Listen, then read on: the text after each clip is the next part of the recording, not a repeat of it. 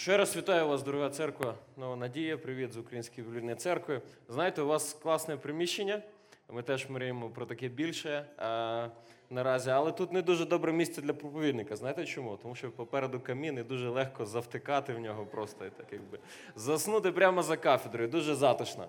А, дуже радий бути. Я вже, здається, був один раз а, у вас на зібранні. Було приємно. Знову радий. А, так само. І поділитися хочу словом з вами про те, що вже, вже Саша сказав. Але перед тим хотів би е, розповісти про свого діда пару слів.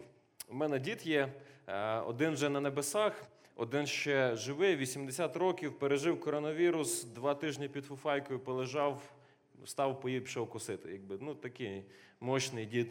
Хоча так і не скажеш ззовні. Класний. Але найбільше, що мені в ньому подобається, що він е, реально Божа людина. Ну, от Божа людина. Щоб ви зрозуміли, е, до того часу, ще коли Біблії були в кожному утюгу, в кожній плойці, там, де ти не зайдеш, там вже можна відкрити Біблію. Щоб знайти якесь слово біблійне, потрібна була така книжка, називається Симфонія. Ось, і мого діда була симфонія. Я коли тільки покаюся, щось там пробував Біблію досліджувати, е, проповідувати трішки, прийшов до діда перед тим, як симфонію відкривати. Я не пам'ятаю, яка тема була. Мені треба було знайти одне слово. Кажу, слухайте, а ви пам'ятаєте, де там в Біблії може сказано якесь там слово от таке? І він мені так сходу два посилання біблійних, два уривки дає. Окей, думаю, добре. Я відкриваю симфонію, гортаю, дивлюся це слово і дивлюся лише цих два посилання. Просто я в шоці був від того. Ну, Але саме цінне не просто в тому, що він знав, і в тому, що він знає досі, а в тому, який його характер. Тобто, коли там розділилась церква 25 років тому, він був впродовж цих 25 років тим, хто мірив, тим, хто об'єднував, тим, хто благословляв завжди. Тобто, це добрий приклад.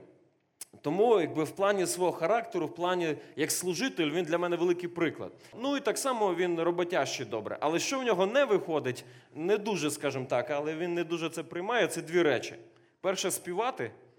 Тобто, коли він співає, просто там, як я казав про Лево, розриває все. Ось. І один раз він співав на зібранні, якби після того більше його не просили зовсім співати.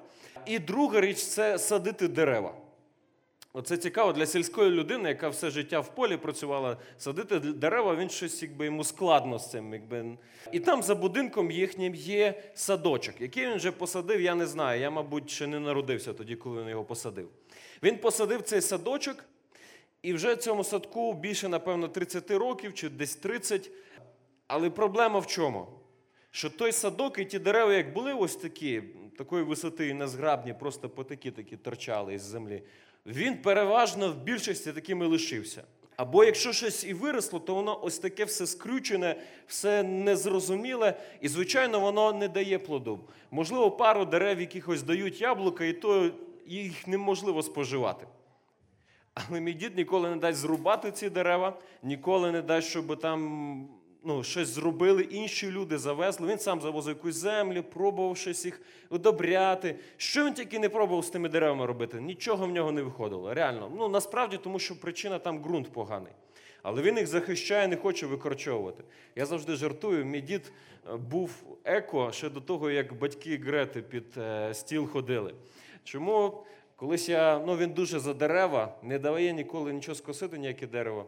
І колись ми саме страшно, коли я дійсно один раз побачив діда злим, це коли ми будували буду з братом і вбили пару цвяхів в березу. Ми просто втікали в жито в прямому смислі цього слова.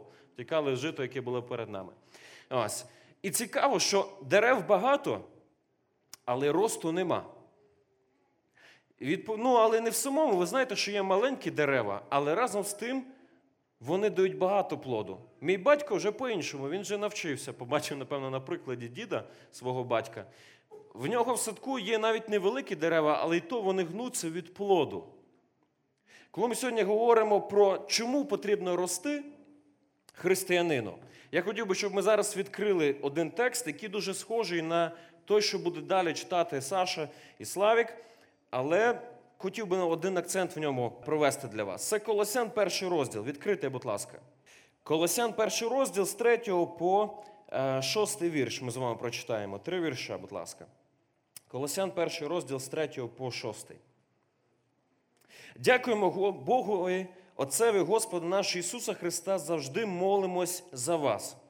Почувши про вашу віру в Ісуса Христа, про любов, яку маєте до всіх святих, через надію, що зберігається для вас на небесах, про яку ви раніше чули в слові Євангелії, істини Євангелії, яка між вами пробуває, і відтоді, як ви почули та пізнали Божу благодать в істині, приносить плоди та зростає як по всьому світі, так і у вас. Подивіться, цікаво, що тут є. Тут є три речі в цьому тексті. Тут є причина, тут є дія, і тут є результат. Я хотів би звернути увагу в першу чергу коротко на причину і дію, а потім більше на результат, тому що ну, сьогодні я хотів звернути увагу і сказати акцент, чому потрібно рости. Подивіться, причина, що відбулося. Апостол Павло говорить до колосян, до людей, насправді цю церкву він не заснував, її заснував Пафродіт, але він підбадьорює цю церкву. І все одно знає, що Євангелія, внаслідок Євангелія ці люди прийшли до Бога. І він говорить: подивіться, через надію, що зберігається для вас на небесах, про яку ви раніше чули в слові істини Євангелії. Подивіться, перше, якимось чином добра звістка проникла в цю спільноту людей, в це місто. Неважливо, хто був проповідником, чи Павло, чи Апофодит, чи був Тимофій, чи був Павло Токарчук, чи В'ячеслав Недзельський, будь-хто. Суть не стільки в проповіднику в Євангелії. Євангелія змінила цих людей. Євангелія прийшла до цих людей, і вони її почули. Подивіться, цікаво. Перше, вони почули. Друге, це Євангелія, це істина, правда справжня. Ці люди жили не в правді. Колоси це було дійсно поганське місто, де дуже багато різних було ідолів. І Ісус Христос прийшов як істина туди. Ця істина поселилась, потім вона перебувала. Це зернятко, яке було посаджене, воно почало перебувати з землі, і написано, потім вони пізнали. Це не просто ну, було серед них, ну окей, ми чули про Ісуса. Ні, вони почали пізнавати Ісуса як особистість. Вони почали розуміти Євангеліє. Євангелія почала змінювати їхнє життя, народжуватись віра. І це дерево почало рости. І подивіться, четверте, що з часом виникло, воно принесло плід. Оце дія. Отже, що відбулося? Прийшло Євангеліє, вони почули про нього. Що потім, який процес був? Воно зростало якимось чином. І третє, який результат відбувся? Приніс плід. Який же ж плід був того? Щоб подивитися, який був плід, ми повернемося до 3-4 вірша. Дякуємо Богові Отцеві. Апостол Павло прославляє. Перший плід це хвала. Ви подивіться, цікаво, коли християнин росте, тоді Бог прославляється. Коли християнин не росте, тоді Бог не прославляється. Яким чином? За що саме можливо подяка? І тут далі написано дві речі. Почувши про вашу віру в Ісуса Христа та про любов, яку маєте до всіх святих. Ці дві речі ви будете сьогодні більше говорити, наскільки я розумію правильно, так? Віра і любов. Коли ми роздумували у Львові, я не знаю, Саша сказав, що Ужгород дещо подібний до Львова.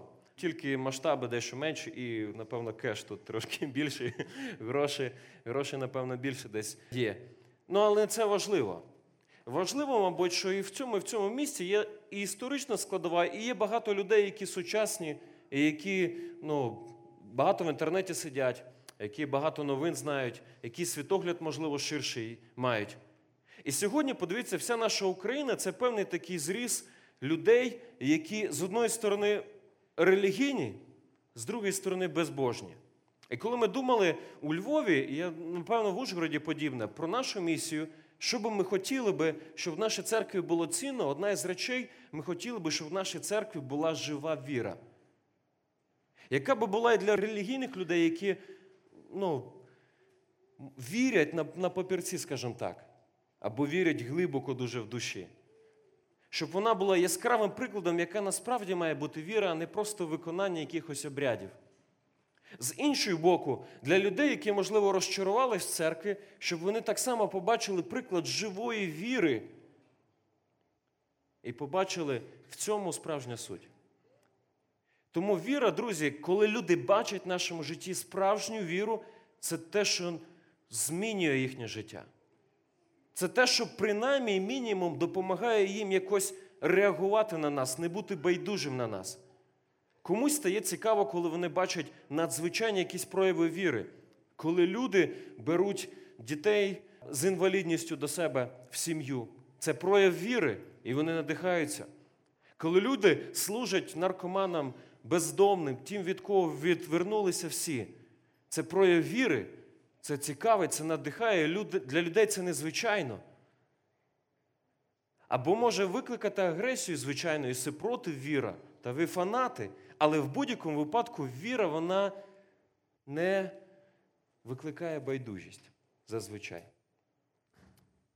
Тому нам необхідно, друзі, рости і зростати в нашій вірі, в пізнанні Євангелії, в пізнанні Ісуса Христа, для того, щоб віра наша була явна. Це перший плід. І другий любов.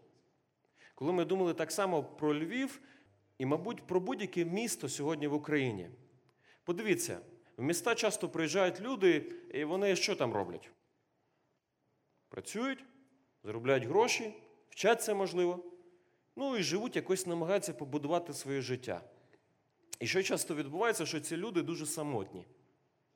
Чому? Тому що з 9 до 6, чи там цілий день вони зайняті, вони нові, зазвичай місто таке холодне буває. І ці люди, можливо, там отримують пару друзів, і то, можливо, це можуть бути поверхневі стосунки. І тому кожна людина дуже щиро прагне любові. І кожна людина прагне тепла і прийняття, особливо в наших містах. Коли ми разом зростаємо в Євангелії, в тому розумінні, що Ісус Христос нас прийняв, що Він полюбив нас, віддав своє життя на Христі. Заради кожного з нас. Він сьогодні приймає нас. Тоді це зрощує в нас всередині любов. Коли ми бачимо прояви Ісуса Христа, Його любові в інших людях, це надихає нас. Але для того, щоб такий характер став, потрібно, щоб відбулися необхідні зміни в нас. Тому що кожен з нас гріховна людина. Ми не є автоматично віруючими, ми не є автоматично люблячими. Це плід, який народжується в перебуванні стосунки Ісусом Христом із церквою. Подивіться, що цікаво, повертаючись до ілюстрації з садком і говорячи про місію. Я так розумію, що це новий район для вас. Ну або так, правильно? Тобто, це ваша ділянка нова в вашому районі, вашої церкви. Ви садите тут свій садок. І, можливо, кожній церкві, звичайно, хочеться, щоб садок був великий, щоб там було багато дерев. Але подивіться, що цікаво, мого діда великий садок. Але він зовсім не гарний, я вам правду скажу. Він не дає яблук, він не дає грушок, він не дає інших плодів. Він великий, але толку від нього немає. Чому? Тому що дерева, які там є, вони не ростуть, вони не розвиваються і вони не приносять плід. І я вірю, що навіть коли є невеликий садок, він може розростись, тому що що дає насіння? Плоди. Плоди дають насіння. Природньо він росте. І навіть якщо він не росте так швидко, як хотілося би, той плід, який він дає, він дає радість всім, хто оточує його. Він дає насолоду, і людина, яка може зірвати його, сказати, вау, класно, мені подобається це.